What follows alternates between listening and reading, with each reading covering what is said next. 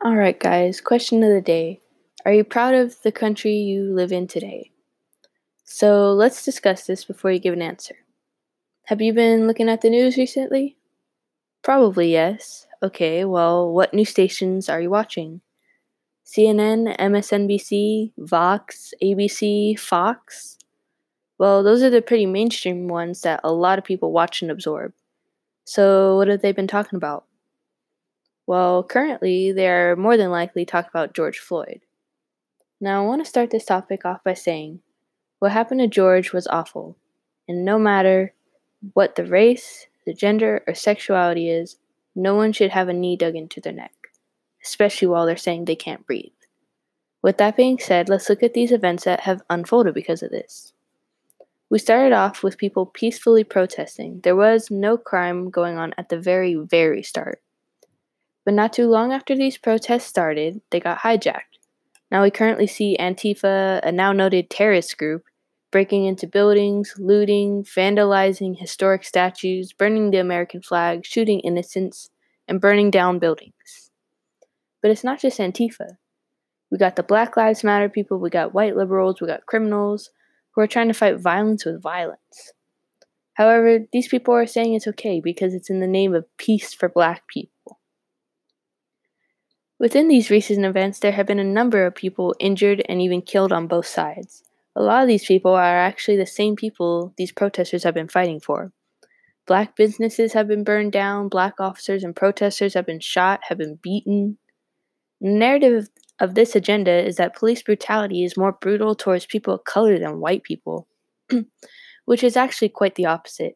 If you look at sites like Statista.com, US Census Bureau, and NCBI, there are more white people killed by cops than black people. Also, there is a survey by Wiley Online Library which it quotes the reverse racism effect, where they state officers were slower to shoot armed black suspects than armed white suspects, and they were less likely to shoot armed bl- unarmed black suspects than unarmed white suspects. These findings challenge the assumption that implicit racial bias affects police behavior in deadly encounters with black suspects. But why? Why are they more hesitant to shoot black folks than white? Well, it's most likely because of this exact scenario. A cop shoots a black person and the news is instantly on it. Rioters, rioters and protesters are out on the streets. By the way, I just want to leave you with a thought. When these peaceful protests broke out into riots, how many of those protesters do you actually think became a rioter? Obviously, not all of them. However, I'm certain quite a few joined in. Okay, let's move on to another example of current day America. Defunding and or disbanding of the police. A good silent majority of people don't support either of these things. Actually, according to CaliforniaGlobe.com, the headline reads YouGov poll finds only 16% of America wants to defund the police, 65% oppose. Then it goes on to say Democrats calling for abolishing or defunding police depart- departments. Now, let's think hypothetically here for a second. If we were to reduce funding to police departments, what would happen? Well, most likely there would be a lot more police officers that are undereducated on how to do their jobs properly, officers who don't really care anymore, so won't do their jobs to the best of their ability, and more officers that would be involved in police brutality, but not because they're racially motivated, but because they don't know how to handle a situation. Taking it a step further, what about disbanding the police? What would happen? Well, I can assure you the day we disband the police would be the day crime skyrockets. People robbing houses, stores, shooting innocents, raping. You wanna know why? There are always evil people out there waiting for the moment that the good guy stops protecting those who can't protect themselves. Who are these people going to call when someone breaks into their house? Because the police aren't going to come if they're disbanded.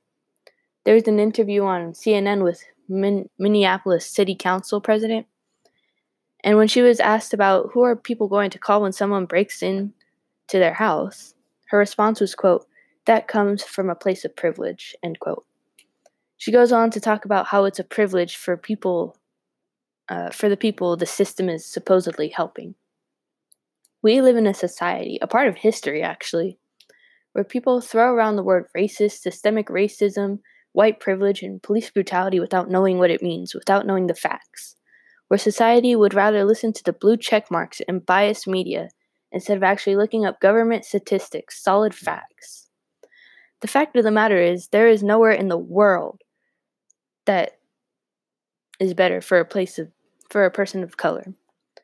We are free to work whatever job we want, to get any level of education we want, decide what political party we want to join, peacefully protest for changes we want, and to be open about our sexuality. Yet people still claim they are being oppressed. Yet when they're asked what's oppressing them, their answer? Trump, white people with their white privilege, and the police's more willingness to shoot black people, which was already proven wrong. There isn't any logic or firm, unbiased data that these Democrats use.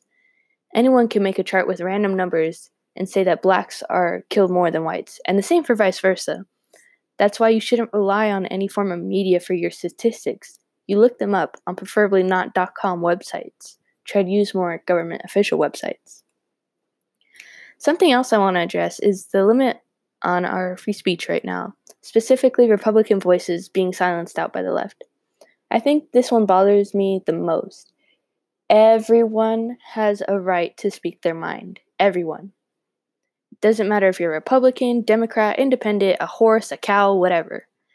I think it's okay for people to have civil conversations about your disagreements. You can agree to disagree, agree, as long as you don't throw a hissy fit because someone doesn't match your views. don't discredit them and you don't remove their voice. You say, hey, I don't agree with you, but I will respect how you see things. Let's agree to disagree.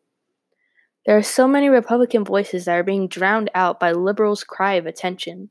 They just need to know how badly they disapprove of Donald Trump and how he's just like Hitler. there is actually some girl on TikTok, which we all know is a very liberal platform, and she was bawling her eyes out. The reason she received a campaign letter from Trump's administration to buy a hat and join his army.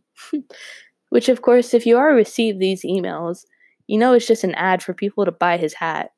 But no, this girl received one. I'm sorry. and said that he's just like Hitler by being the opposite of Hitler. She basically says that Hitler put a star on his enemies and Trump is making his supporters wear his hats so he knows who to protect. The video actually seems so satire about liberals. She had to make another video addressing that she wasn't joking. But you guys see the point I'm trying to make? People like her are the people that go on the For You page. She didn't have a shred of evidence, just liberal tears and some bizarre outlook of the president. And you all know by now, like these posts going around saying white silence is violence, or if you're silent, you're taking the side of the opp- oppressor. If you haven't seen them by now, you know now. I just find it funny that when white people do speak do speak out, but against the narrative trying to be spread, they are immediately told to shut back up and educate themselves. That's a term that's also been thrown around a lot. When you don't match to the liberal ideology, you immediately have to educate yourself and become how they see fit for you. If that didn't make sense, let me give you some examples. If you're white, you're privileged. If you are privileged, you immediately have to educate yourself to make sure you don't oppress anyone with your presence. If you're black, you have to be Democrat and you have to educate yourself that there are, will always be white people on top of you no matter how hard you work. If you're gay, lesbian, bisexual, you have to be a Democrat. You have to educate yourself to know that you will always be oppressed by the white Christian boy who goes to church every Sunday because he says your sexuality is against the Bible, and if it's against the Bible, you must be an unholy presence. Hopefully, that made the picture I'm trying to paint more clear. From, the, from an objective view, to me, it seems like years of successful brainwashing and conditioning. So, to answer the original question, are you proud of the country of your country today? My answer? I'm proud to be an American in the land of the free. I'm not proud of the direction society is heading, where we can't uh, even agree to disagree. I can say we do better, we can do better. Society can become we the people yet again, but only with the mind with our minds and hearts open.